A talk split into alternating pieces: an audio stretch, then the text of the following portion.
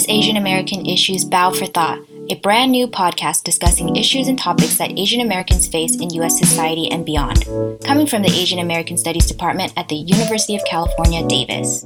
Every other week, we'll dish about a new discussion with brand new people, exposing you to topics in depth from diverse perspectives throughout the Asian American community. With an increase in representation comes a surge in colorblind casting. We see an increase in Asian American actors, but not necessarily an increase in Asian American characters.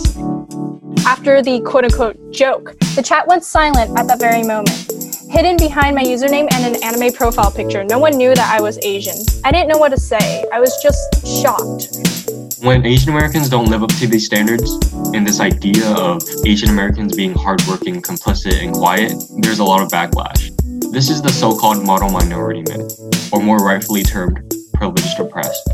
After finishing one bowl of Asian American issues, you will look forward to diving into the next.